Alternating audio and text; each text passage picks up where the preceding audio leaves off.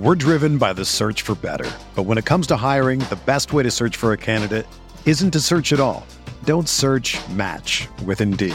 Indeed is your matching and hiring platform with over 350 million global monthly visitors, according to Indeed data, and a matching engine that helps you find quality candidates fast. Ditch the busy work. Use Indeed for scheduling, screening, and messaging so you can connect with candidates faster. Leveraging over 140 million qualifications and preferences every day, Indeed's matching engine is constantly learning from your preferences, so the more you use Indeed, the better it gets. Join more than 3.5 million businesses worldwide that use Indeed to hire great talent fast. And listeners of this show will get a $75 sponsored job credit to get your jobs more visibility at Indeed.com slash BlueWire. Just go to Indeed.com slash BlueWire right now and support our show by saying that you heard about Indeed on this podcast. That's Indeed.com slash BlueWire. Terms and conditions apply. Need to hire? You need Indeed. This podcast episode is brought to you by Coors Light. These days, everything is go, go, go. It's nonstop hustle all the time. Work, friends, family expect you to be on 24 7. Well, sometimes you just need to reach for a Coors Light because it's made to chill. Coors Light is cold lagered, cold filtered, and cold packaged. It's as crisp and refreshing as the Colorado Rockies. It is literally made to chill. Coors Light is the one I choose when I need to unwind. So when you want to hit reset, reach for the beer that's made to chill. Get Coors Light in the new look delivered straight to your door with Drizzly or Instacart.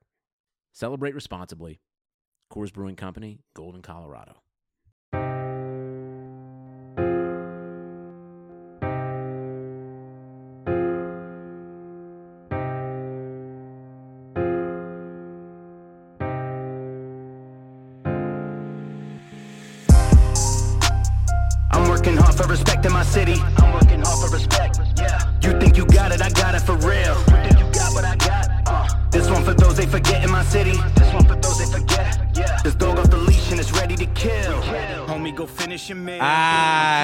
Yes. What's good, everybody? Welcome back to Veterans Minimum, one of the best sports and recreation podcasts in the world. Self proclaimed, some might say. Facts, others will say. My guy, Taryn, what's good, baby? Packer Nation coming off a bye. My boy Davante rested up that hammy. I'm, I'm thinking eight for 170 and three touchdowns to make up for a couple weeks. Ooh, I would love to see that. Um, it's going good, man. I'm excited. I'm excited to watch uh, the green and gold play this week, and uh, just excited for more football. Are the Packers your favorite team, like across, across all sports? Are they Oh, one? by a mile. Yeah, it's like I'm that kind of fan. Like when they lose a regular season game, it puts me off for the whole day, if not the next. I'm just like in a bad mood. Yo, I I a hundred thousand percent relate because when you know, I mean, listen, it's been rough for the boy the last couple of years, but under different circumstances, when the Giants are good and I expect greatness from them and I expect them to do well, it alters my whole week. I've canceled, I've canceled uh, gatherings with friends to watch Sunday night football when the Giants have lost the 1 p.m. game. I've canceled dates. I've uh, I've you know not done my homework. Like it, it Oh, hits yeah. me rough, man, throughout the year. So I totally feel you on that. I was always curious because you know, like uh, certain certain people, like like my buddy Impy, I, I I think I would say he's he's a bigger Knicks fan than anything. Okay. You know, uh, some of my other friends like Josh loves Washington and, and the Pistons. You know, like mad random. So it's like Mhm. everybody has their own different thing. But all right. With that being said, there is uh, a little bit of news that I definitely want to touch on before we get into one of our main talking points for this episode. Uh, before we really dive into it, I want to mention that the October giveaway for Patreon, you got to be in the $10 tier or higher. There's this hat right here. If you're watching this on YouTube, cheap plug, youtube.com slash veterans minimum. Taryn, I know, man, it's impressive. I'm a professional. I get it. So we have this hat. You have uh, a crew neck of this kind, custom crew neck. Um, hopefully, there's no one with a 6XL request because I don't have those, but I have up to 2XL, so we can cover a lot of bases, is what I'm saying. Uh, we also have a tank top as well. So you get that three combination bundle. It comes out to like $105 in total. So the October winner will be announced the first week of November. You guys have a couple of weeks to get in there just for the month of October, $10 tier. We do a video, pick it out of a hat. We talk some shit. We like it, we learn it, and we love it. Okay. Taryn, with that being said, uh, start us off with the artist known as Slant Boy and why me and you immediately started texting each other upon that tweet that surfaced about Michael Thomas. Oh man, that was that probably made my whole day. That was the best thing to happen since the Packers, you know, are on a bye this week. That that's what made me happy since I didn't get to see them win. Um, it's just you know Michael Thomas getting in that fight with Chauncey Gardner Johnson and was who else was it in practice? You remember?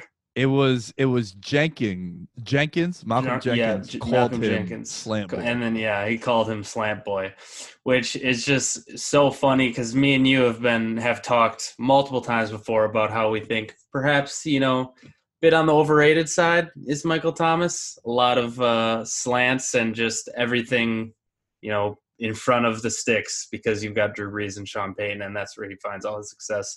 So to see someone on his own team whip out the slant boy insult, I thought that was pretty funny. I have in my in my drafted tweets. That's what I'm trying to pull up right now. Oh my god, I found it. Oh, this is a gem, bro. I should have dropped this months ago, dude. There's a compilation video on the internet. No, Taryn, you psycho. Not that kind of compilation on the hub. We're talking about on YouTube, Oh. right? It's all 149 passes that Michael Thomas caught last year. Dude, I'm not exaggerating. I've watched that video twice. It's about like 23 minutes, I think it was, 22 minutes. And, and you know, I, I I do the 1.5 speed just to, you know, not watch the same thing twice like an asshole. With that being said, yo, no exaggeration. And you know this, but for those of you listening, and I'm gonna link this this video in the tweet after the episode or whatnot. Dude, 149 passes he caught. I think 22 or 23 traveled more than 15 yards through the air. And there was the beef between him and like Mike Evans and Keenan Allen in the summer, if you remember. Like, yo, Yep. like shit, I would catch all these passes too if I'm getting seven yard slants and shit. And then to see it surface from a teammate. Now, I got there's a lot to break in. I feel like we could dedicate a whole episode to this.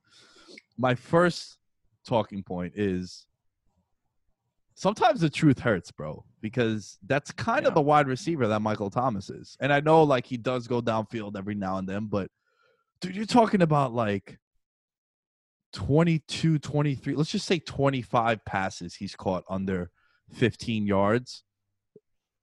You're talking about 150 total passes he caught. Let's just round up. Dude, what is that? Like over 75% of his production is Oh yeah, right underneath. easy.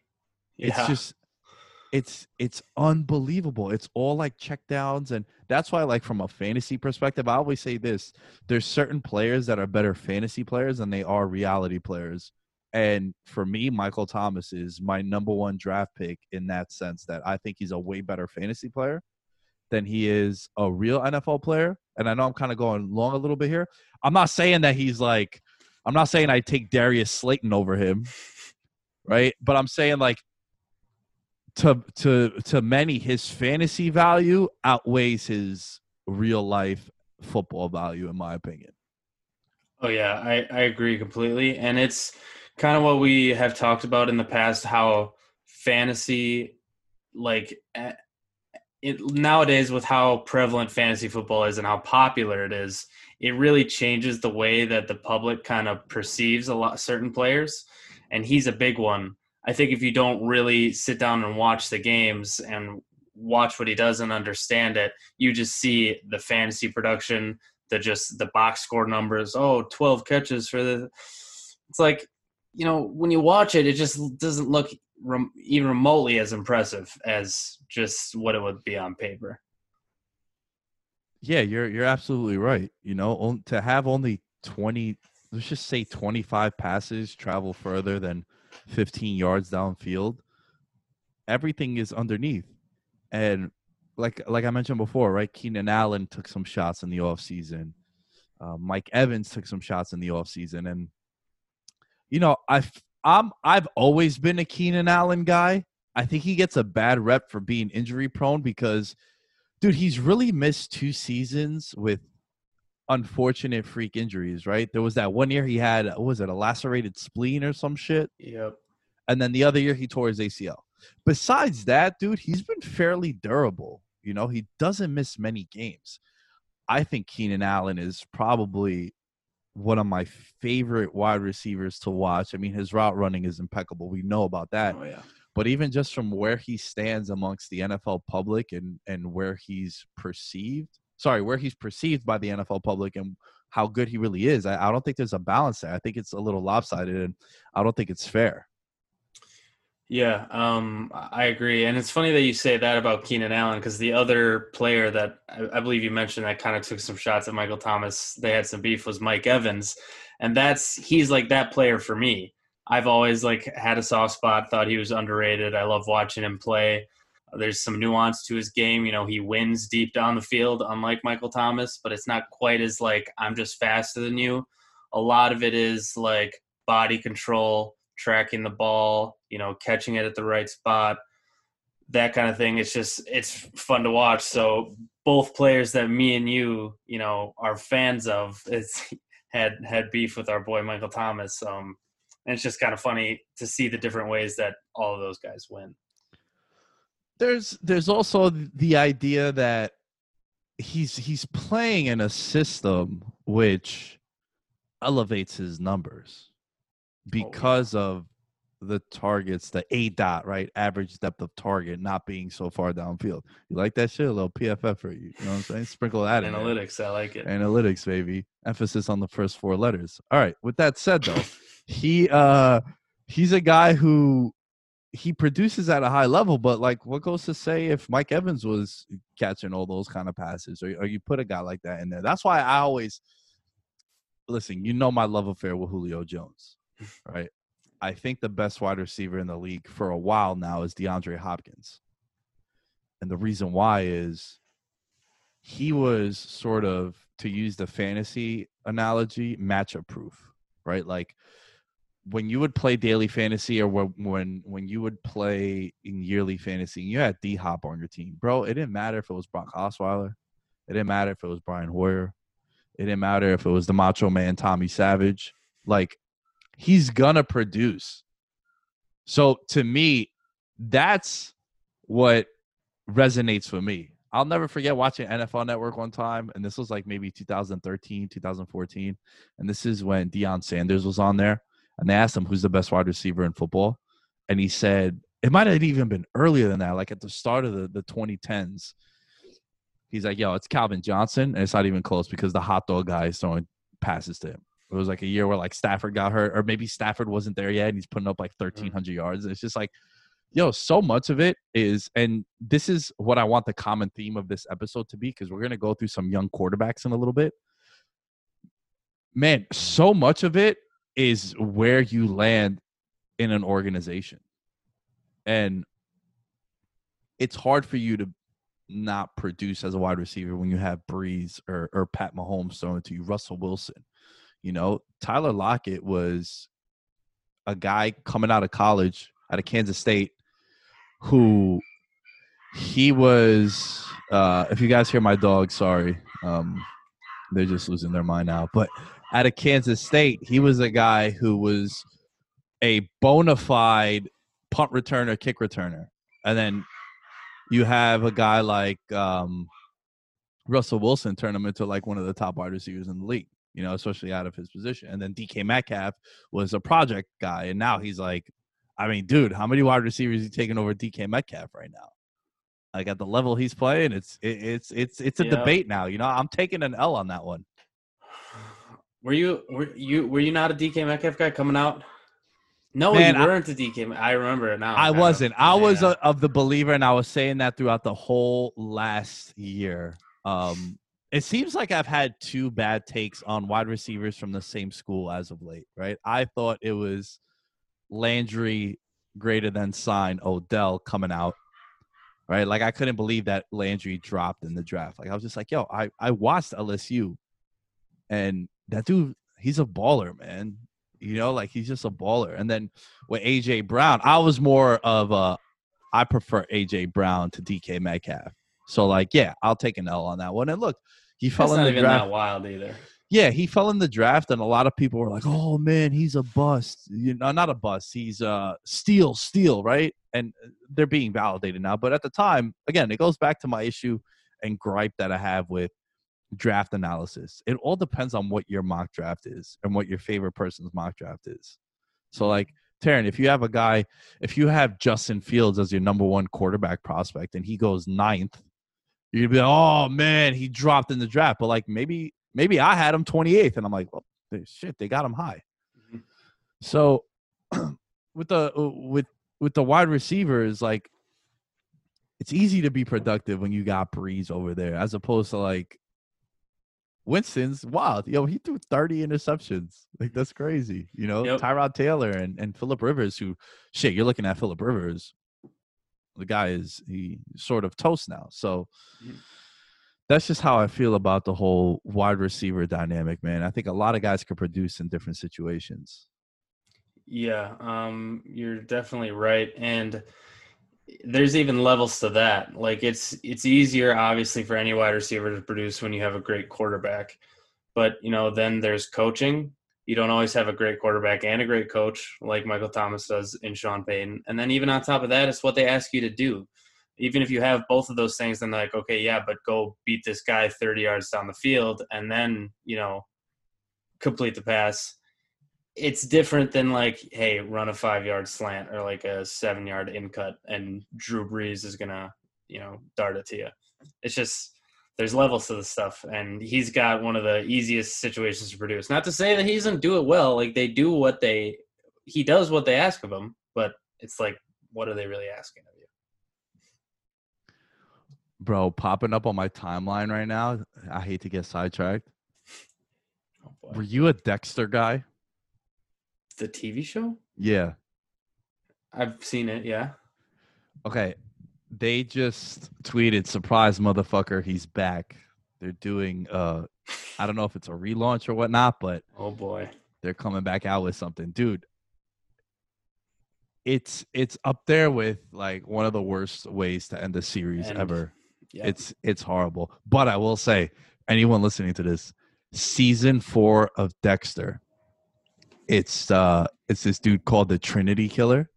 Yo, Taryn, it's it's probably my favorite season of a show ever. It's like that. It's there. you, you ever watch Sons of Anarchy? my favorite show of all time. Yep. Oh man, that's just a banger.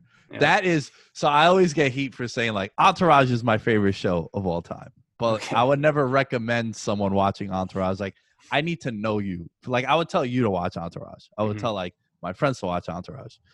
I wouldn't tell certain people to watch Entourage because it's like a guy, bro, frat star kind of uh show where like, yo, you and your boys move to LA and one of them becomes one of the biggest actors in the world and like you all work for him and chill with him. Like that's like every group of friends' dream, right? Mhm. So, Sons of Anarchy, I would tell people to watch. That would Yeah. probably be my number one, one A, because one B, if not one A, is Money Heist. I Yeah. put you on, right? Yeah, you did. You did. I would never have watched it, and it's it's up in my Mount Rushmore as well with Sons of Anarchy and and like Game of Thrones, and that's high praise for me because I was obsessed with those shows and will always recommend them to people. I'm curious to see what they do with this Dexter shit. This is gonna be interesting. All right, back to uh, Slant Boy. Is there a possibility that I don't know how to say this because I don't want this to be like super hot takey, but let's be honest, bro. Him punching a teammate and getting into a fight with a teammate, the reason why he's not cut is the most obvious reason why anytime an athlete gets caught with something or does something or reacts in a certain way and he doesn't get cut, it's because it's the talent level, right? You put Mhm. up with people's bullshit because they're talented. And if this was an undrafted rookie who barely made the team and he was a bona fide kick returner, he'd be cut by now. He'd be cut at by halftime of that Monday Night Football game. There is a loophole in this Michael Thomas dynamic where he has a base salary of one million dollars this year, so it comes out to about sixty thousand uh, dollars a game, roughly, is like his his game checks. But this suspension jeopardizes a lot of guaranteed money, which we know everyone knows that covers footballers, a fan of football. When a guy signs for a hundred million dollars, it's not really a hundred million dollars. It's what's the guaranteed money, and you're looking at twelve point six million in 2021 and 15.35 million in 2022. They got some leverage on this man to cut him, release him, which is the same thing. I'm an idiot. Trade him, I wanted to say. So, do you agree with that take that you put up with people's BS because they're talented? And do you think if oh. this was anyone else, that he'd be off the team? Oh, 100%. If this was like, I mean, it doesn't even have to be some undrafted rookie. If this was just somebody not considered a star, I would imagine if like a Laquan Treadwell or a Nelson Agholor or somebody pulled something like that, they're off the they're off the roster. Yeah, like if it's him, Kamara acting up, they're gonna be like, "All right, man, listen, maybe, maybe, that guy was out of line." You know, like I saw a funny tweet, and it was like, the next time Michael Thomas punches a teammate, it was their fault because like Herbert was like cooking those dudes, man, on Monday Night Football. That was a hell of a performance by him. Oh, so yeah. I'm I'm interested to see how this is gonna play out with with Thomas and the Saints. Another thing that happened. Um, uh, late yesterday, yesterday afternoon, Tuesday evening at the time we're recording. It's Wednesday afternoon. Uh, Le'Veon Bell got released. Um, I don't know how much you knew or if you saw this coming, but like being in New York, the talking heads and talk radio in New York, it was it was only a matter of time. Honestly, bro, since like he signed here, right? Because hmm. he signed here and then there was a weird shakeup with the GM where like the GM got to do the draft, and then they fired him, and they brought in Joe Douglas, and then Adam Gase kind of just does what Adam Gase does, where he throws every good, talented player under the bus immediately. Every guy that leaves him, yo, you see what Robbie Anderson is doing right now in Carolina? He's. Is it fair to say he's the number one in Carolina? He looks like a legit number one wide receiver, and he he's taken over DJ Moore's spot. It looks like on that team as as the number one target. He's playing really well. And if you go back to his time, Gase's time, that is with Miami, gets rid of uh, Jay Ajayi, gets rid of Jarvis Landry, gets rid of a couple of defensive pieces, gets rid of Suh, gets rid of just like you know Ryan Tannehill got let go. You know, like it's just something about him. He just doesn't resonate with his with his players. I will say he he might be the best coach at getting a lot out of a slot wide receiver. What Jamison Crowder is doing this year. Yeah. Like Crowder is, yo, listen, Crowder is a guy I'm trying to trade for in my in my league. Like he's putting yeah. up monster numbers. But Le'Veon Bell gets released. What was like? Did you see this coming? I didn't really see it coming like this, like a, a DUI and and speeding. I mean, that's just something that I would have never, you know. Well, hold on. Are you confused? I like, think you're confusing Melvin Gordon. I thought Le'Veon Bell had the had the DUI. No. Uh, unless that's new. I, I know today a report came out that Melvin Gordon maybe got, maybe I am confusing. yeah, two. yeah. Melvin Gordon got uh caught with a DUI. Okay, so it wasn't. So they just released because I knew they were trying to trade him, mm-hmm. Le'Veon Bell, before. Yeah, so, yeah, yeah. So that does make sense. Well, in that context, if it's not you know some freak thing, yeah, it, partly because he's on the Jets. I don't know as much you know about the whole New York scene as you do when it comes to how harsh they are on, on people and with the media and all that. But just being on the Jets and being the position he is, I, I didn't, you know, think it was going to be anything great or anything long term. You know, and to to defend Le'Veon Bell, because I'm gonna defend Le'Veon Bell and then I'm gonna throw him under the bus too. completely different situation leaving Pittsburgh. Um, first of all, you take a year off. You take a year off anything, you come back, you're to be sluggish. I don't care what you say. I don't care how good you are. It's very rare that a guy could just get thrown back in there and just produce at a high level, especially in a position where your elusiveness, your versatility, your speed is so heavily dependent on, right? Like a quarterback can get hurt, come back in a year, and he could look the same because he's still going to know how to throw, unless it's like a sh- rotator cuff surgery or some shit like that. But for the most part, I'm talking about like something that has to do with your legs and, and, and a speed purposes. You're also going from a Pittsburgh Steelers team who had a hell of a lot more talent on offense. So you never faced eight man boxes. You also had a really good offensive line. Pittsburgh's had a stable offensive line for the last, you know, five to 10 years, even going back to the last Super Bowl that they won way back in the day. So completely different scenario for Le'Veon Bell. So I defend him from that perspective. And also he's been banged up. Um, got to tip his cap because he absolutely fleeced the Jets, right? He made $28 million off them and he was basically an RB3 for them the way he was producing. hmm Yeah, um, he'll he'll sign somewhere else. I would imagine, especially with all the the injuries. Um, it's just like the kind. It just fits with the story of the Jets. I, to be honest, I feel like this whole Jets team with the the whole regime they have going there, it's it makes perfect sense. Like it, there's no surprise to me when I open my phone and I see X Jets player has been released, traded, staff fired, anything like that. What team would you say he's best suited to go to? I have one in mind. Hmm. Well, before I answer that, how good do you think Le'Veon Bell is at this point in his career? Wow. Wow, what a question. Hell of a question, sir. You're becoming good at this. Um So it's weird, right? It's one of those situations where is he shot or is it the team that he's on? Mhm. You know, he's only 27, right? I think Le'Veon Bell is 27, so it's not like he's Adrian Peterson. Right. Um, let me just confirm that as we go. He's 28. Sorry, he's 20. He'll be 29 in February. So probably has one to two more years of being, I guess, at the like his peak, what he can be. All right. And then there's a, the drop off. Like after 29, it's like guys take a big drop off. With that said, I don't know, man. I don't know because he has been hurt too. So do Mhm. you do you credit this lack of production to the injuries, the system, the coaching staff, or which I don't know where you're at with this, is he shot? I don't think he's shot.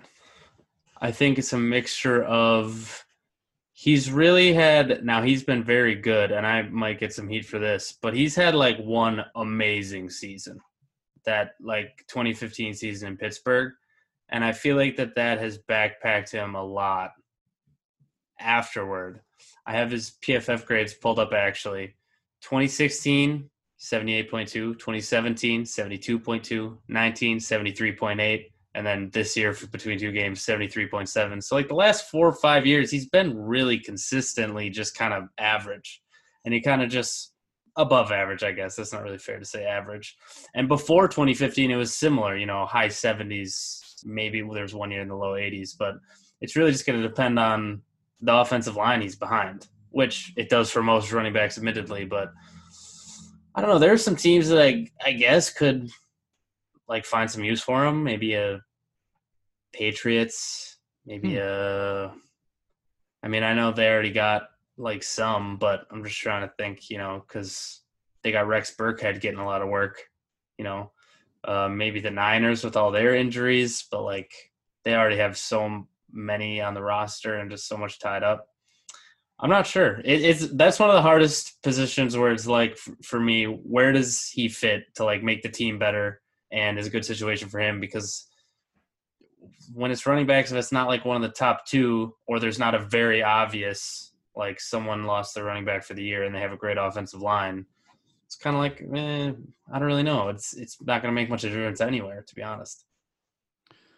You know, 2014, his second year in the league, has 1,300 rushing yards, gets 854 receiving yards, caught 83 passes, scored 11 total touchdowns, had 2,200 scrimmage yards. Mhm. 2015 misses the majority of the year due to injury. Yep. Uh, 2016 misses four games, has 1,800 scrimmage yards. 2017, 1,946 scrimmage yards. Those three seasons that he had monster years, he surpassed the 325 touch total. Also, he is a part of a Pittsburgh Steeler team, which, from an NFL standpoint, is a part of the biggest what if in the NFL's history. I mean, for the longest time, dude, I remember just breaking down the Steeler team and just being like, yo, Triple B's never played a playoff game together. It was either like Le'Veon Bell was hurt, Antonio Brown gets concussed, both are hurt. And it's like, yo, at one point, man, from about 2014 to 2017, when those two guys were on the field, Le'Veon Bell and Antonio Brown, you're talking about you had the best running back, arguably, and the best wide receiver in the game. And you had Ben still playing at a high level. I mean, he's still playing at a high level. And then you look now, dude, just like two years removed, these guys are not on any team at the moment that we're recording. Yeah. It's like Antonio Brown more than Le'Veon Bell right now should be on an NFL team, and he should be a top three wide receiver in the league. Like, there's no reason why he shouldn't. This brings up a different talking point now. Mhm. Is the grass always greener on the other side? Because going back to the idea of sometimes your success, man, is where you land, what franchise you land. Like if you get drafted now, you're a kid in the NBA, and you go to Golden State, you're gonna flourish. You get drafted to the Knicks, bro. Some big mountain you gotta climb, dog. Yeah. So you go to Pittsburgh, you got a you got a guy in Ben who look, Ben isn't exactly innocent in this whole situation too. Like he was a dick sometimes, and there's reports, and he even admits it too. But like, man, you're talking about a head coach in Tomlin who knew how to control their personalities, stable organization, right? No, like, dude, since 1970, they've had three coaches. Do you know how crazy that is? Yeah. That's three wild. coaches, bro. The Giants have had three coaches in four years. Like, it's unbelievable. So, my question to you is Mhm.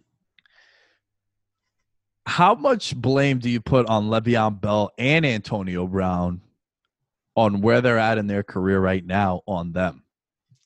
Antonio Brown, I put like 98% of the blame for where he's at on him because he would at least be in the league if he was such a bonehead. Yeah. Um, like that one's easy for me. It's just it got too wild too quick and continues to be wild every time he's in the headlines. It's almost nothing good.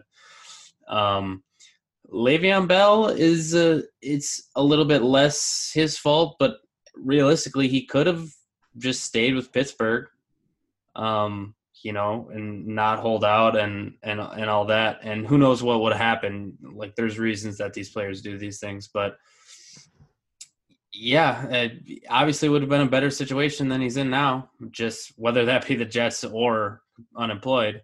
Uh, look at what Pittsburgh's backs have been doing, you know, since he's been gone. Whether it's James Conner or Benny Snell, even if James Conner goes down, clearly, you know, I, I can't imagine that he wouldn't rather be running for that team. Yeah, I I mean, I can't disagree on the the Antonio Brown that being him. Do you are you in the there's a football conspiracy on him having CTE? Do you buy into that? Because there was a montage that I saw, and, and my buddy Danny, you know Danny uh, Emma Holtz, I do some DFS stuff with him, and he'll be on the streams every now and then. Um, he's a big Steeler fan, and he was like, "Yo, bro, when he got hit by Vontaze Burfict, like that's really when the fuckery started happening with him. So like, and that was a brutal hit, dude. You know, and remember a couple years later, Juju stood over him when he like hit him, like that famous. Yeah. I'm trying to get that painted and and hang it in the in the studio. Uh, the studio. I'm getting a bunch of canvas stuff for like backdrops throughout. It's gonna look sick, but it's all like related to like something I'm into. Mhm. But anyway, I always just love that because that told me for as crazy as Antonio Brown's run ended with Pittsburgh, it showed you that like his teammates still really banged with him and they still knew that we're better when he's on the field as opposed to him not being on the field.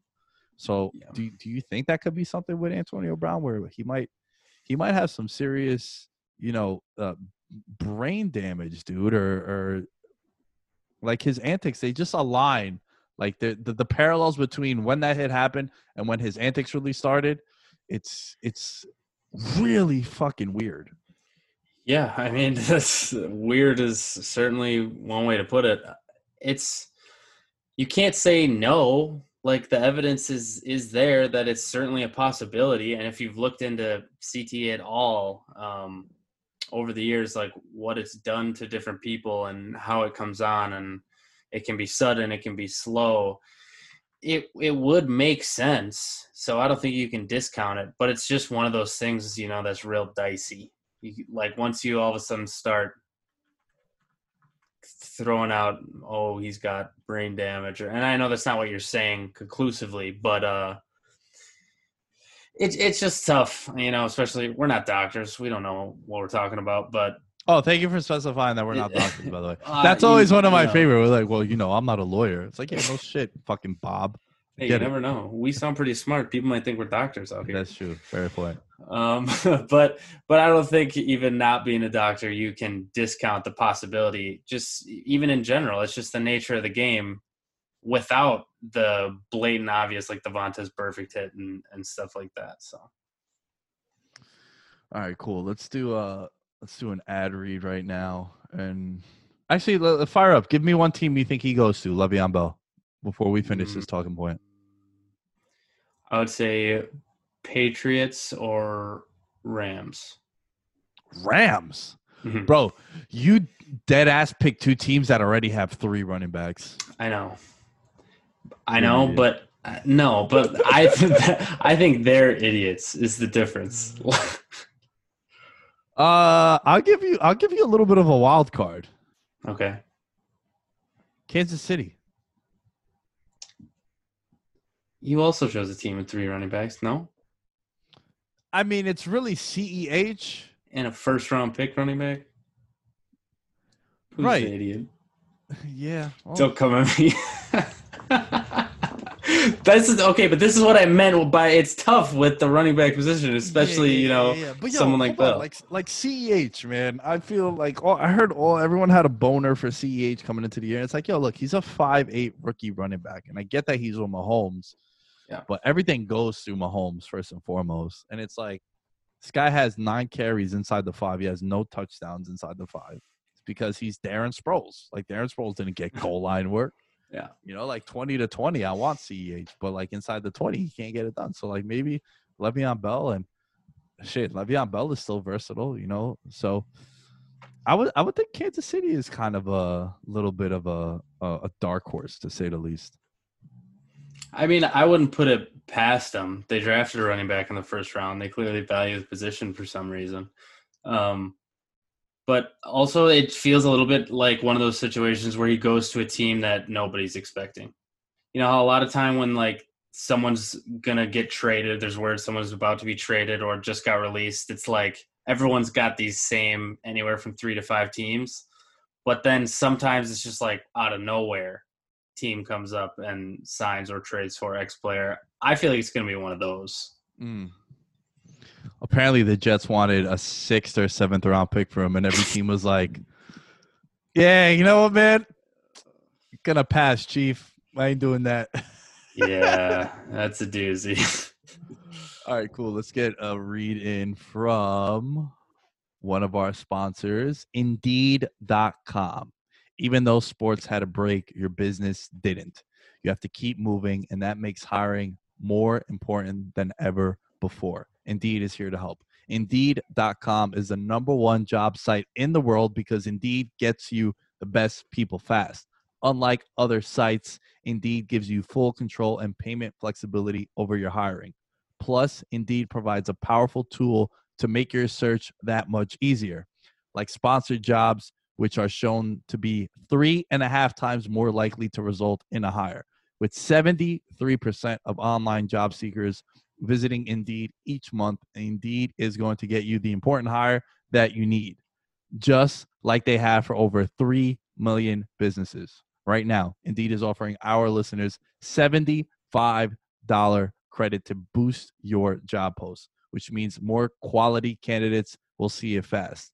Go right now to indeed.com slash blue wire. Terms and conditions apply. Offer valid through December 31st. All right. This one is going to be fun because I always like, I, I think it's the gambler in me and the futures market where I can, I, I'm more of a futures guy, Taryn. I like Mhm. betting on the idea of a guy winning an award or a team winning a division as opposed to like week to week betting.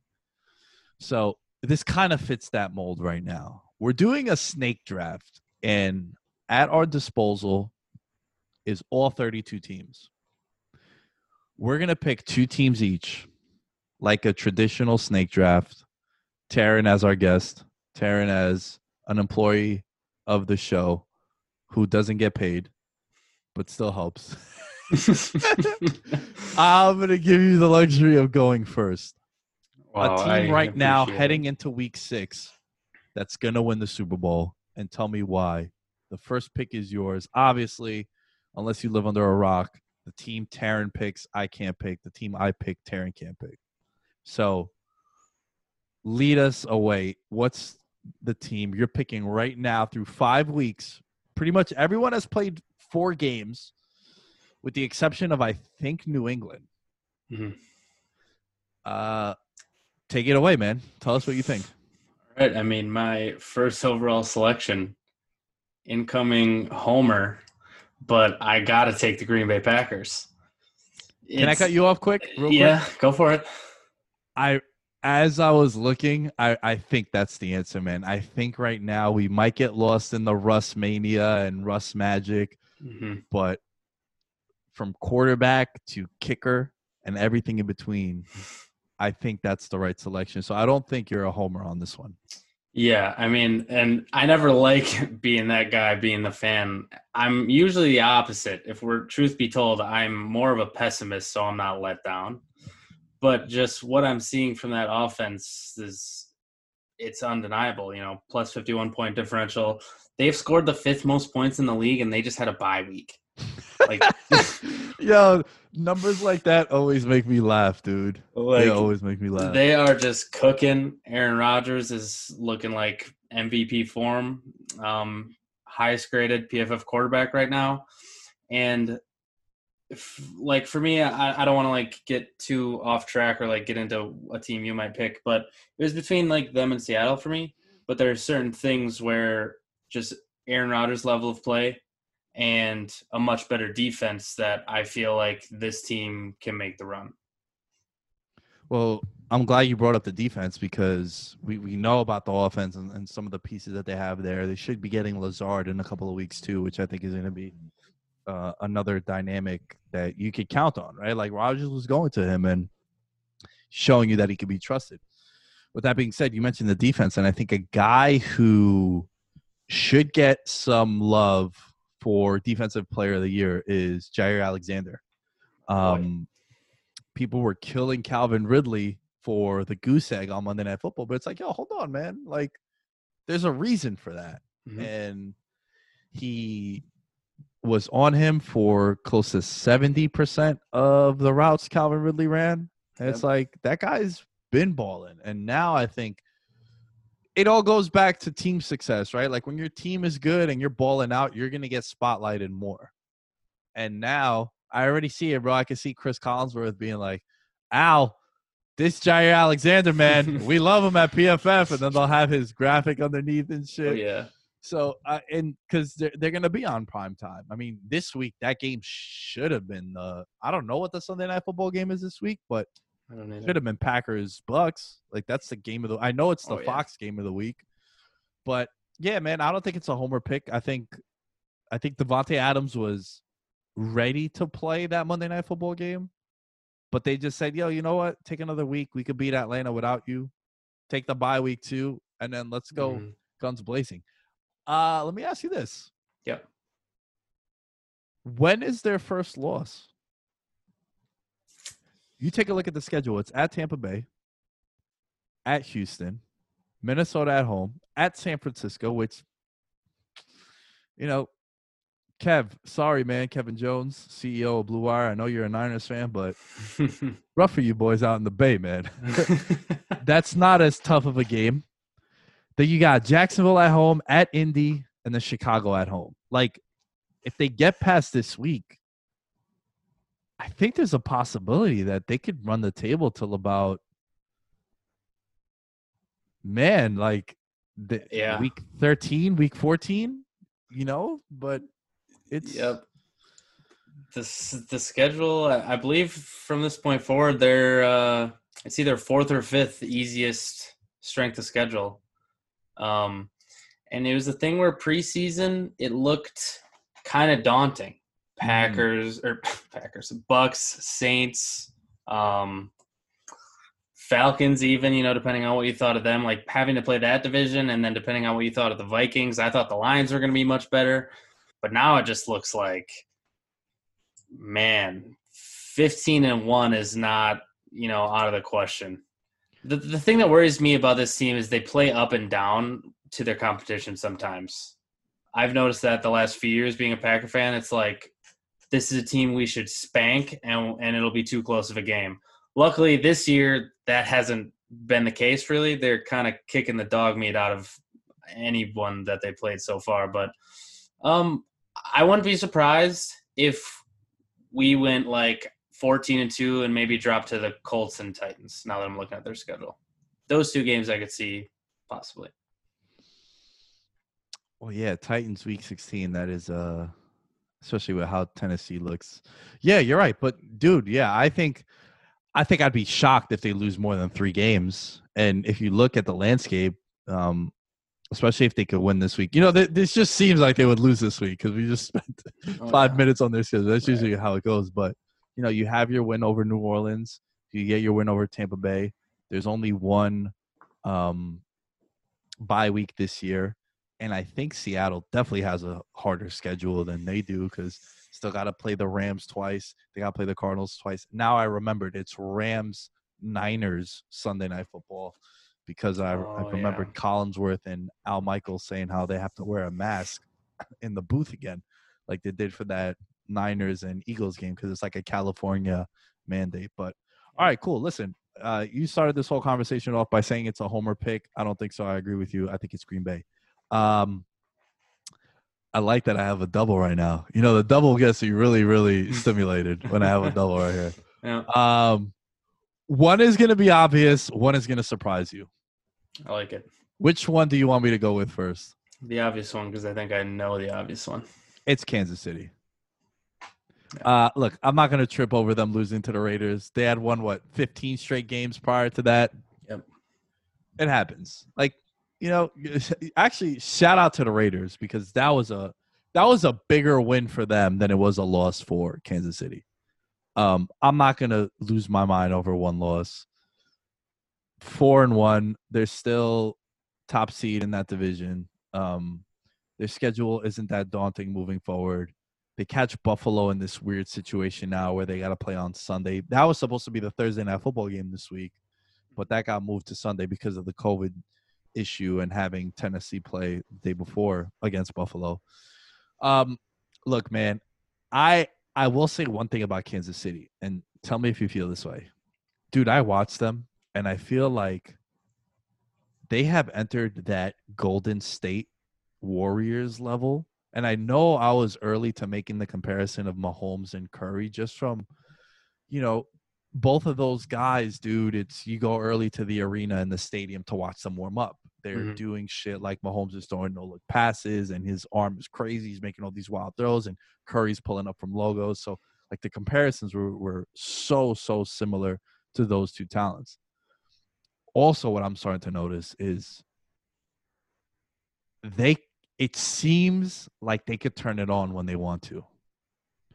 And what I mean by that is that Baltimore win, dude, Monday Night Football, I took it as them being like, all right, look, first of all, y'all all said that Mahomes is the fourth best player in the league in that NFL top 100. I remember his lady was tweeting, like, yeah, how about that? And he's doing the whole four thing. Yeah. He's doing four. He's going up against Lamar Jackson, back the uh, MVP winner, right? Everyone's hearing about, oh, Lamar and the Ravens, they're going to come for the throne. And then Kansas City just like, yo, let's remind these people who we are. Mhm. That's how I took that game. Then the Raider game, I took it as maybe they were looking ahead. Maybe they were looking past the Raiders. Dude, they had beaten the Raiders, I think, nine or t- 10 straight times playing them. So it's easy when, like, yo, the Cowboys have beaten the Giants now seven straight times. It's easy for if you're a Cowboy player, you're a Chiefs player, you're going into those games against the Giants and the Raiders, and you're just like, ah, man, we could beat these boys anyway. It don't even, we don't even need to be. We can play our C minus game and we'll win. And I kind of feel like that's what happened. They they hadn't seen Ruggs, like Ruggs caught that those two big bombs, and that's the kind of player Henry Ruggs is. Derek Carr finally airing it downfield. That might have surprised them. It's like, oh, this is oh, this is what happens when you get your quarterback some weapons that could run routes down the field. So with Kansas City, uh, I'm not really worried about that, man. I, I still would. I, I'm still banking with KC. Yeah, no, I'm not worried about them at all. They'll they'll be just fine. Um, and everyone's gonna overreact to the Raider game, and I'm with you 100. percent uh, You hit on both of the things I thought as well. I was like, they probably just, you know, maybe they take every game seriously, but it's like one of those trap game scenarios. And I think when you're preparing for a team in in the Vegas Raiders, they're a different team when Derek Carr is willing to uncork it, and Henry Ruggs is, you know, increased his propensity to do so. So you're preparing for a lot of, you know, maybe underneath dink and dunk Derek Carr, and when they come out slinging, it can catch you by surprise. Speaking of surprise, I think this one's going to surprise you and everyone listening. Oh boy. And I think you're going to stumble into a team that you probably didn't expect to be able to draft with your pick. Pittsburgh. Does that surprise you? It actually doesn't surprise me as much. Maybe the position, like you taking um, them, uh, what would be third overall, is a little bit surprising over a few other teams. But I feel like you've got something for Pittsburgh. Little, there's like a little boner for Pittsburgh over the last couple of years. I've noticed, There is, there is. and I will say they were on my list, so I don't disagree with you. I love how Ben Roethlisberger looks and is playing. I love their defense. Um, they're lights out against the run, and I know Miles Sanders broke that big run against them. But look, there sometimes talent can beat a tough matchup, and one or two missed tackles, and that's what happens. TJ Watt has been the better Watt brother for three years now, and I feel validated every time I watch him. Uh, Joe Haden still balling, still balling, playing at a nice level. I, I just like everything about Pittsburgh's defense. They're going to keep them in games. They're not going to get blown out, and I like this offense. I want to spend some time on the guy Chase Claypool. I was going to call him Chris. That's why I hesitated. Put it Chase Claypool. Okay. I early early stages of doing a show, early early stages of understanding football. Um this once again continues to validate the strongest take I think. One of the stronger takes I have in in sports is no team in professional sports, Taryn, professional sports develops one position better than the Pittsburgh Steelers do wide receiver. No one. Chase Claypool is number one on everyone's waiver wire list this week. Chase Claypool has already been dominating the air yards if you're into that stuff. And now with Diontae Johnson getting a little hobbled, Diontae Johnson was the guy who people were high on this Yeah. year. Juju.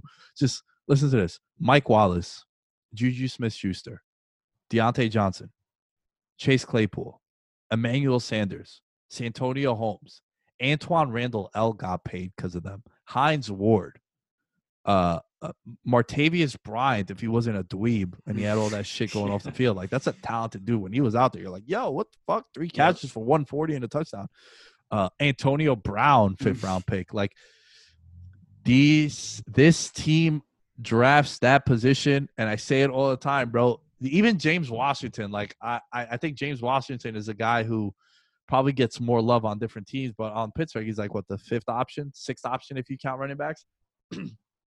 Dude, in all of professional sports, all professional team sports, they when they draft a wide receiver at any point in the draft, you're like, yo, that guy's gonna be on my fantasy team at some point. He'll be starting in my leagues. He's gonna be a beast. Like that's just what they do, bro. It doesn't make any sense. I don't understand it. Like New England hasn't been able to draft a wide receiver ever. that's good. You know, like Edelman is probably the best receiver that they've ever drafted, and they took him as a quarterback and converted him into a DB and then wide receiver. So Pittsburgh, I think Ben is playing at a high level. James Conner, I'm a James Conner guy. Um, Eric Ebron also, I think, is going to start getting acclimated to that system as well because Ben Roethlisberger loves the tight end position. But dude, I know it might seem like a hot take, but the reason why I didn't pick Seattle over them is because of their defense. And I know Russ is playing at a high level, but I think the defense can help balance that out. Yeah, I I don't think it's crazy. It's a, it was like I said, it's a little bit surprising, but I if we were like had another pick each, probably I might have ended up taking them myself. So I I don't hate it at all. I I like it actually. Um, and and everything you said makes sense when the defense is that good and if the offense all these young guys plus you know the new additions like ebron can get acclimated then they're going to be good to go is it fair to say that you're picking seattle here with your last pick i am picking seattle here with my last pick yeah okay um they're to me a very similar team to the green bay packers except I think overall they have a better offense. Aaron Rodgers is playing better than Russell Wilson right now, and I don't want to hear it. I don't care what any of you wow. say. Wow. MVP, whatever. Okay, hold on, hold on, hold on. We can't just, just have you say that and then just sure. like shy over it. Okay. Why why do you why do you say that? Um he is the only player so far this season, only quarterback, I should say, excuse me, without a turnover worthy play. Meaning like for people that don't know what that is, um, if a quarterback throws a ball right at a linebacker, but they don't get the interception, it doesn't go on as a pick on the stat sheet, but that's a turnover worthy play. Like it probably should have been a turnover. He's the only quarterback without one, and the only quarterback with even less than two. So he has none. And um, look at the cast around him that he's throwing to to make this happen. He there's no way he couldn't be playing like the best quarterback in football and make it and make it happen with this with this group of wide receivers. Our number one receiver on the depth chart last week was Marquez Valdes-Scantling. Hmm. Most people probably don't even know who that is, and they should because he's not good. But that being said, you know, it's we're splitting hairs. Russ is playing amazing. Also, another thing is that they've had a similar problem to their game for as great as they both are over the last couple years is that they both invite too much pressure and take too many sacks. Aaron Rodgers is not taking sacks. Russell Wilson is still inviting more pressure. He's inviting pressure at a higher rate and he's taking more sacks. So, you know, even though it's very small margins, I think he's playing better than Russ. But Russ is right there. So, and I would say I started this off saying Aaron's playing better, but my point was the Seahawks, I think, still have the best offense, at least in the NFC, maybe in football, just because that marginal difference in quarterback play doesn't make up for the weapons and and everything they have going for them there. The only issue separating them is, other than the quarterback, is the defense. Mm-hmm. The defense is a doozy. They remind me of the Chiefs, the 50 touchdown MVP Mahomes Chiefs year, where it was like every game is going to be a shootout and you're going to win a lot of games because you will put up more points than the team you're playing, but that defense is going to cost them sometimes. You know, the reason why I wanted you to explain yourself is because I do think consensus is snap answer. Like, uh, you know, when you play, you ever played like speed round? You ever played a game of like speed round where people just ask you questions? And it's like rapid response. You can't think Oh, about it. You have like three seconds to answer, not even. Mhm. Like everyone snap speed speed round response is Russell Wilson. Russell Wilson. Yeah. So when you hear Aaron Rodgers, you're like, oh, you're not wrong. I kind of would agree with you. Um, but yeah, yeah, I think that's the biggest thing, right? Like the defenses are the the biggest swing. Also, man, I hate to I hate to do this. I hate Oh, to boy. do this, but how good is Seattle? Like I mean, how how good are they? They've beaten they've beaten five teams that have a combined five wins on the year. yeah. So it's like you're doing your job. And also, bro, I think the most alarming thing, going back to what you mentioned, these are all one score games, with the exception being Atlanta, which was one of my biggest reasons for being critical of Seattle coming in and why I said they were going to be a nine win team was because these games don't go your way. Now, is Russ defining logistics and analytics? Yeah, he clearly is. But 35 30 to New England, 38 31 to Dallas, 31 23 to Miami. But, you know, the Miami one, I'll, I'll throw it out because they were up two scores the whole game. Mhm. And Miami kind of does a backdoor cover depending on when you bet them. And then, you know, Minnesota and, and Seattle on Sunday. So it's like Minnesota one win, Miami two wins, Dallas two wins, New England two wins. So they have they have six seven wins combined, the opponents that they're playing. So it's and now you know they're gonna play at Arizona, they're gonna play San Francisco, at Buffalo, at Rams, Arizona, at Philly. So it's you know now is when I want to see them when they play uh, against some teams that have a, a pretty capable defense and can Yeah. even put up points with them too. So, yeah, I, I think maybe maybe Pittsburgh is a surprise, but I think three of the four teams that we mentioned are the right teams. And in what order? I do think Green Bay is is the team to beat right now. heading into that. Yeah, there- he goes. He's mm, cheesing. Oh yeah. So it must be nice, man.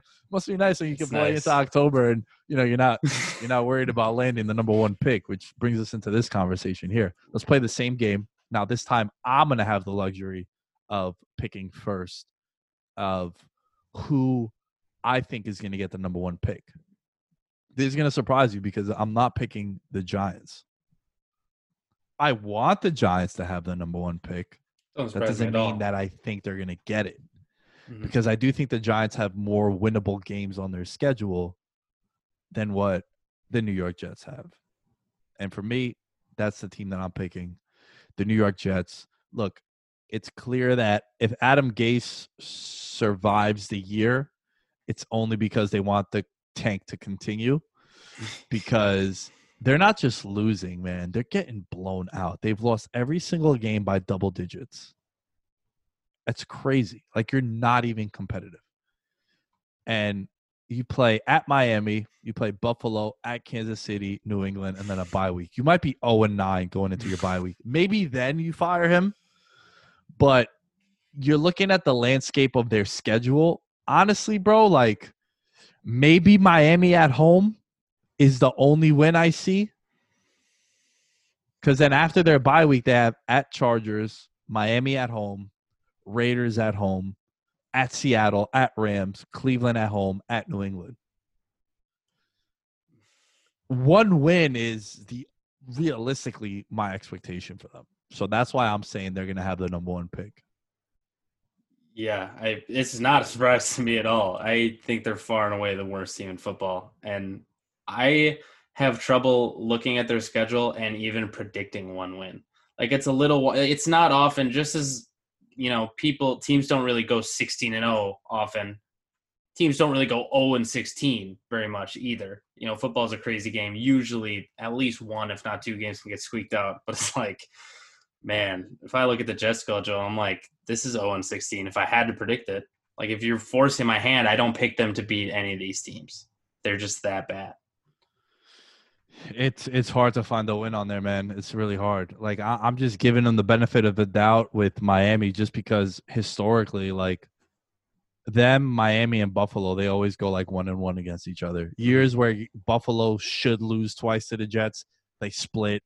Years that they should lose twice to Miami, they split. Like it's just wacky. And then New England just beats the shit out of everyone in that division. That's what we we've grown accustomed to. Okay, so Jets are off the board. Who do you have in your uh draft? With your with your first pick, second overall? It's, I'm sorry to do it to you, but it's I'm taking the other team in New York, the New York Football Giants. They, it's a really bad spot for them, man, because they're not good, but they are, in my opinion, head and shoulders above the Jets. Mm-hmm. So I don't actually really think there's a way they end up with the first overall pick, but they're still bad enough to maybe deserve it. There's just nothing working. Daniel Jones is actually not playing all that bad. Currently 70.2 grade on PFF. Okay, okay, okay. Just saying. This this is this is where I, I like PFF. I use them as a Mhm. reference a lot. I'm a Mhm. big fan of their their work. I'm not just saying it because you're on the show and you're affiliated with them. Know. You know this. People know this. I've referenced them in the past. Uh, this is where they lose me.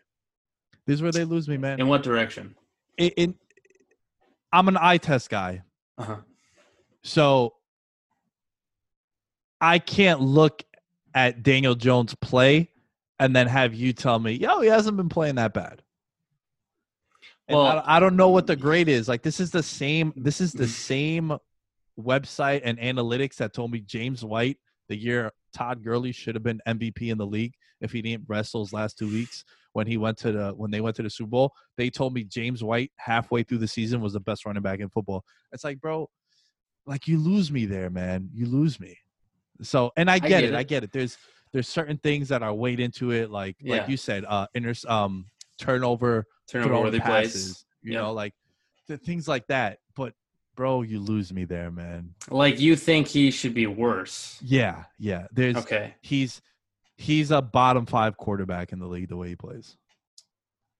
Wow.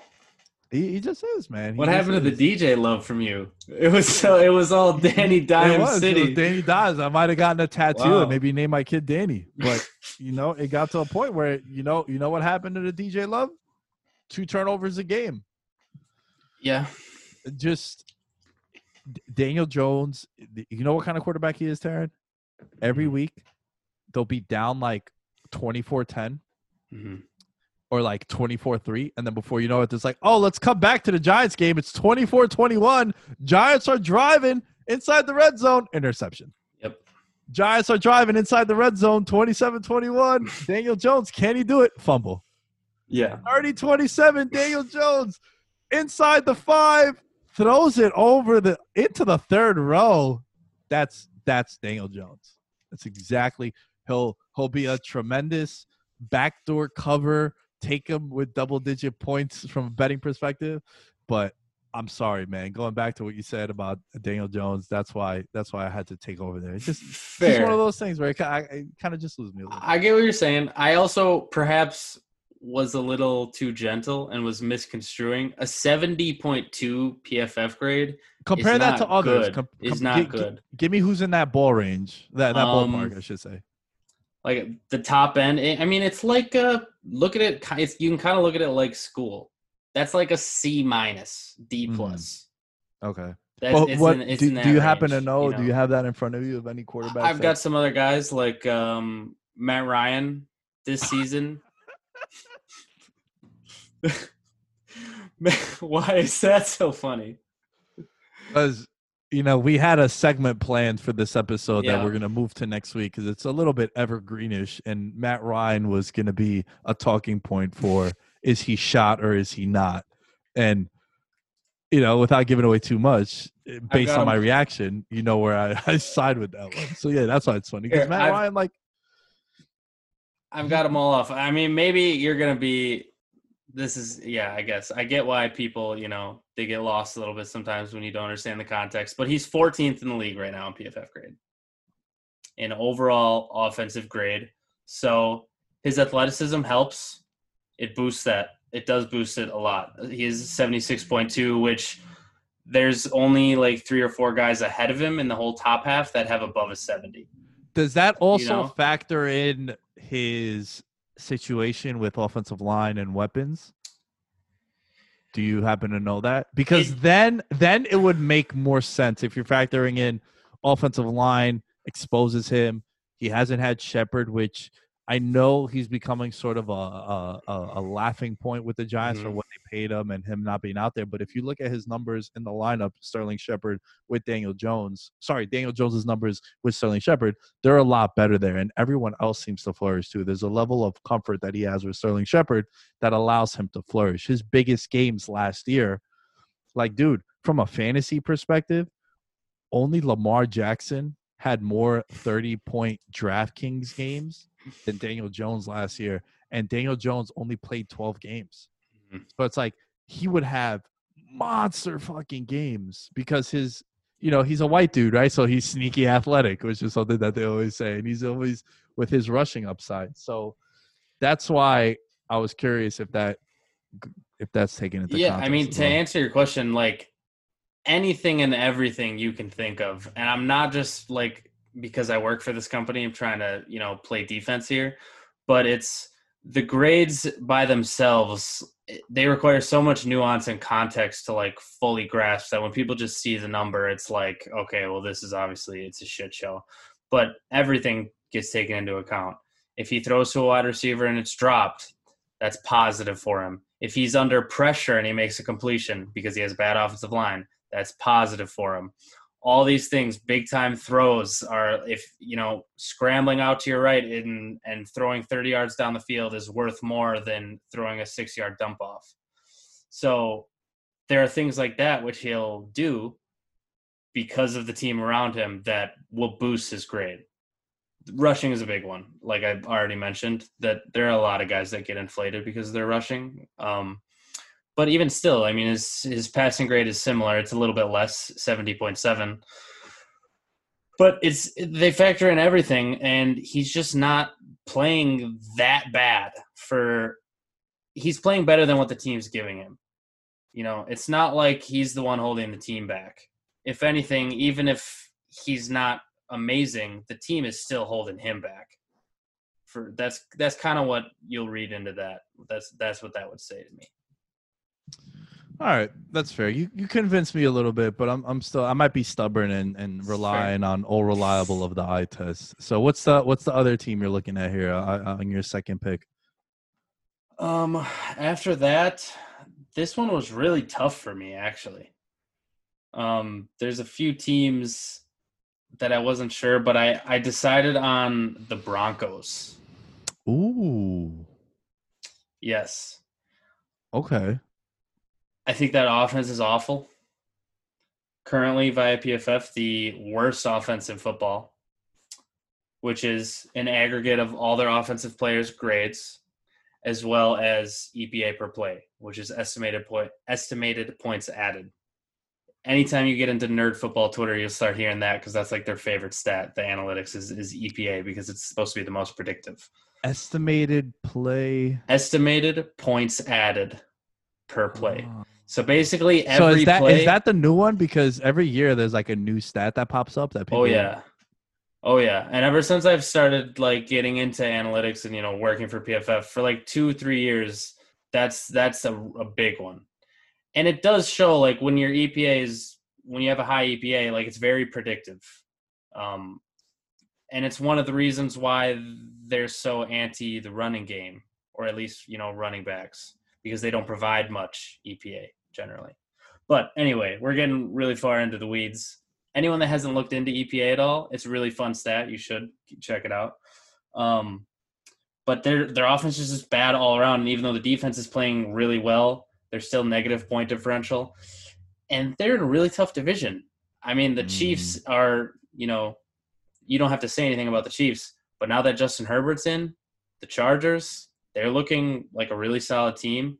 The Raiders, even though we just discussed how it was kind of a fluke, they still just beat the Chiefs and they still put up 40 and they look like a little bit of a different offense you know, if Derek Carr is going to be uncorking the ball deep.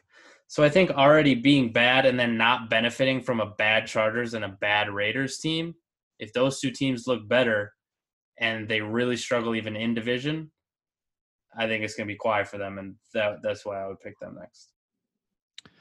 My only pushback on that would be they should have Drew Lock the rest of the way. So maybe an upgrade at quarterback can help them. You know, they he he got hurt early on, mm-hmm. and we haven't really seen him. This was, and and maybe I'm a little, uh, um, maybe I'm hesitant to agree with you because this is all what I perceived Denver to be coming into the year, where I thought that they could mm-hmm. be a contender for a wild card position. Yeah. And now with some of the injuries that they've suffered and and Drew Lock not being there, uh, I t- I wouldn't I wouldn't count out hope for them. This they could still get to like five or six wins and then push you out of this. You know, we're not talking about a Super Bowl contender, but we're talking about a team that to compete for the number one pick. Um, well, I have a question for you.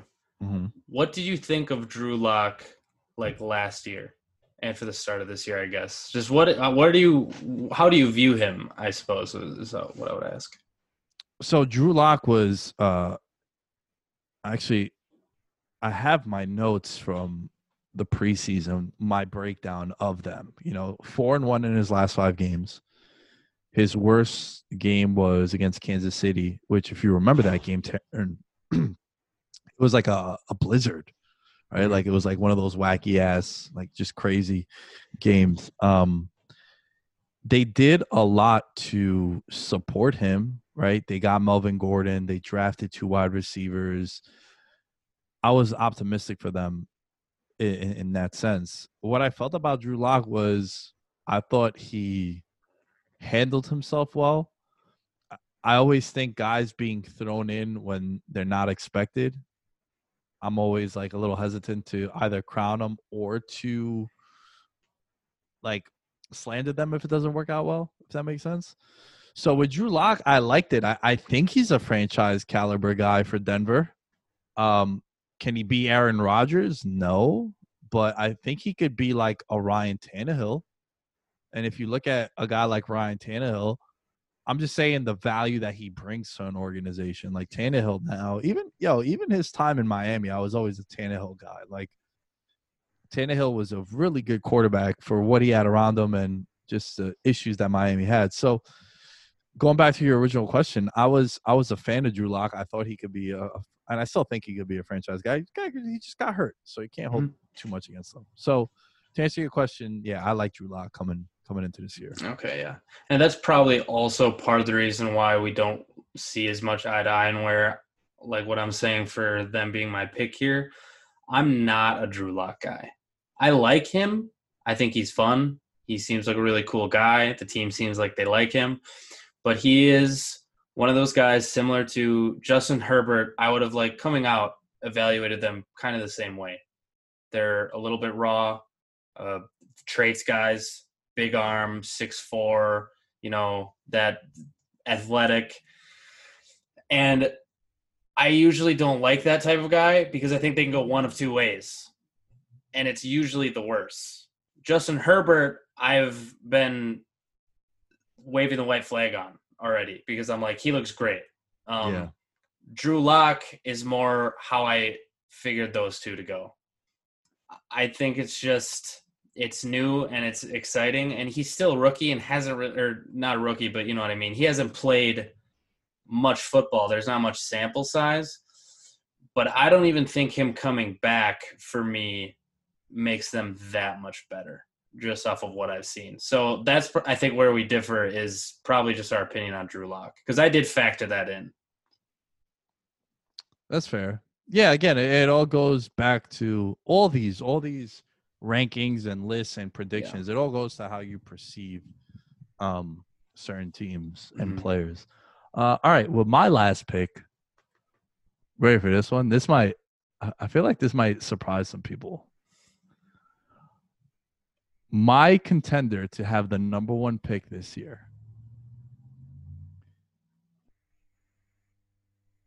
The Atlanta Falcons. And I know the reason why I say it might surprise is because they have a, a above average quarterback and they have the weapons, right? Like there's a lot of guys who um, are starting on your fantasy teams and you're you're a fan of watching. But if there's ever a time to do a completely new reboot, can you think of a better one for Atlanta? Like no GM, no head coach right now, and you have a quarterback who's on, you know, to bring up the golf terms again, last couple of holes of his career. Oh yeah. And if there was ever a time to be like, yo, completely revamp this whole whole fucking situation. Even cut ties with Julio. Like and just go completely just nuclear, blow the whole shit up and just build with Calvin Ridley, build with some of the young guys that you have on your defense and just go from there. Completely new identity. Cause like, yo, if you're looking at the landscape of that division, I think the Saints are also in a weird spot where every time Drew Brees goes three and out, you, you see the gifs and the memes of fucking Jameis Winston. Yep. Tampa Bay, you gotta assume they're looking for a quarterback. Mhm. And then Carolina, I think, is probably the surprise team of the league. Like Carolina, yo, Carolina is well coached. Matt Rhule, coach of the year. It's him, it's Stefanski for me. Because the way I look at it is what were your expectations coming into this year and have you surpassed them? And I think both of them have a narrative that you could go with. We'll save that for a different conversation. But Sure. yeah, man, I think I think Atlanta is my pick. You know, you take a look at the Falcons' schedule, and it's not really that promising. It's uh, it's a weird one. You know, they got they got at Minnesota, they got Detroit, they got at Carolina, they played Denver. Right? You might be saying like, oh, not a lot of world beaters, but Atlanta hasn't exactly done that great this year, so they're not Yeah. exactly world beaters either. So I just think if you're Atlanta, and, and I'm curious to talk. I'm gonna have Alan on in a couple of weeks. I'm curious to ask him if like this is the the situation that you want to completely rebuild because it's it's there on the table now with no GM and no head coach and an aging quarterback. Yeah, I mean Matt Ryan and Julio are only getting older, and clearly you're not contending this year. You're just you're you're already on five. I mean, mathematically, which they were on my list as well for this because they haven't won a game yet. So it's like, what are we what are we really doing here? Like, what are we shooting for? Are you, do you want to be four and twelve or like it's and I saw, I don't know if you saw any of this. It was probably just, you know, NFL Twitter being NFL Twitter, but I saw some sort of rumblings that he was going to like be traded to the Niners or something. Did you see that? Or like Kyle Shanahan wanted him. I didn't believe any of it, but it was th- seeing those things already got me thinking about what you're saying. Like maybe they just blow the whole thing up. They could get some serious value back for Matt Ryan and Julio Jones. Well, I think it would make sense if San Fran wasn't this banged up. Yeah. If San Fran was healthy and the only issue was quarterback, Mm-hmm. I can see it. Yeah. I can see them being like, yo, listen, man, we, we're coming off a Super Bowl, a Super Bowl loss. Super Bowl we should have won. And then again, you think of like how different the conversation would be about around Jimmy G and the Niners right now. Be like, ah, Mhm. yo, look, they won the Super Bowl. Like, you know, shit happens. Same shit with Colin Kaepernick, right? Like, what happens if Cap wins a Super Bowl and then he's a Super Bowl champion, Super Bowl MVP potentially? It's like, there's no way this guy isn't in the league.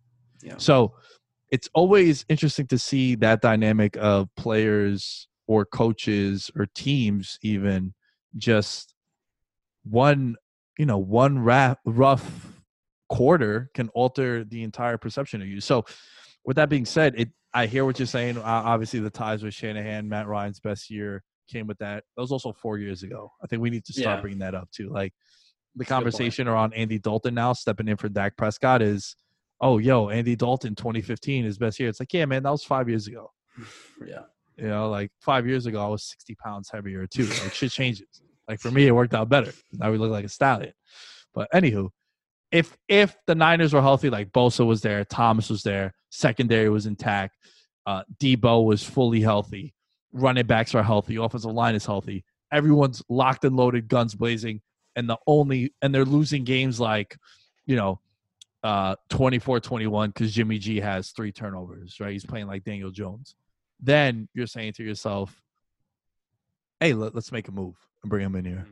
Well, even But- maybe if it's not them, do you agree? It's kind of like what you said. If maybe it's easier for us not being like in the room or a Falcon fan, but the value they could get for just those two guys alone has got to be pretty high to to to kick off a rebuild. And why not? If you're not you're not competing, you know. Sometimes it's a hard pill to swallow, but I think you teams would be better off if they would just swallow it. Hey yo, but yeah, I hear you. I hear you. Thanks. Yeah, man. I uh I, I agree with that. I think I think one mistake that a lot of teams do and fan bases do is they hold on to guys that were good to them for too long. Mm-hmm. You see it all the time, man. You know, even Kobe, rest in peace, Kobe. But last two years with the Lakers, he's making twenty million dollars a year, and he's sabotaging the whole cap situation. Dirk Nowitzki also. Mm-hmm. It's just at, but it's hard. Eli Manning, right? Like, yo, Eli Manning should have been there should have been a, a someone to get the torch passed to him way before Daniel Jones. But oh, he won two Super Bowls. Like Joe Flacco was three years too late too. You know what I'm saying? Like yep. he wins the Super Bowl in 2012, 2015. It's like, oh man, how much is he making? So I just think we they always overstate. Like it's better to leave. I'm a big everyone knows I love the UFC. George St. Pierre once said, he's my favorite fighter of all time. He said, it's better to leave under your power when you didn't have that extra fight, right? A lot of times fighters stay on too long. They take that extra fight and then it gets ugly. They take that extra fight and then they're like, damn, yo, was this guy as good as he once was? Like, dude, recently Carlos Condit just fought and the big amongst like MMA purists and MMA diehards are like, dude, there's a generation of, of, of, fans of the UFC that don't know how good this guy was. Like, there's a guy who was a champion. There's a guy who dropped GSP. There's a guy who finished uh, Dan Hardy. Like, this is a guy. It's natural born killer was his nickname. Like mm-hmm. this, but you look at his box score. It's like, yo, this guy's lost six straight times. Like, this guy's a Jobert. Yep but it's one of those things. It's like when is it when is it too late? Right now, it's staying with the UFC like Cowboy Cerrone. Everyone loves Donald Cowboy Cerrone, but it's like, man, how much more do we want to see him just get put out there and fighting these young prospects that want his spot? And it gets a little wacky, man. So, but I agree with you, dude. If you could, then I would try to move Julio, try to move Matt Ryan, Julio on Green Bay? Oh man. I might have to take like a hiatus. I'd be Ooh. cranking them out left oh, and right. I'd sound like you probably all day long. Julio! Oh man. Oh man. Guys, I hope you enjoyed this conversation. I really did. At the Lamb Shows where you can find me at Veterans Minimum, as you can find everything for the show. Taren, my guy, where can they find you? I am at Taren Caravella, T A R E N C A R A V E L L A, um, on Twitter. And then on Instagram, I'm at Taren.caravella. Guys, if you want to join the Patreon, you can for as little as $1 a month. And then for $5 a month, you get some extra perks. We're 18 and 7 on the year with our picks. And I really enjoy that betting podcast that I do over there, and then you get the DFS Fridays as well. And then moving forward, starting November, uh, going to be introducing a new weekly segment on there because I'm going to have the new studio, and there'll be more people coming in, and it's going to be worth it, man. It's going to get turned up. So I'm giving everyone a heads up that everyone that's in in this field with me, you got another two weeks, because then it's creating our own luck, becoming our own cosign is what I'm saying. And uh, for ten dollars for this month, you could join the giveaway. VM hat, VM crew neck, VM tank top, and a congrats. Thank you all for listening. Catch you guys next week.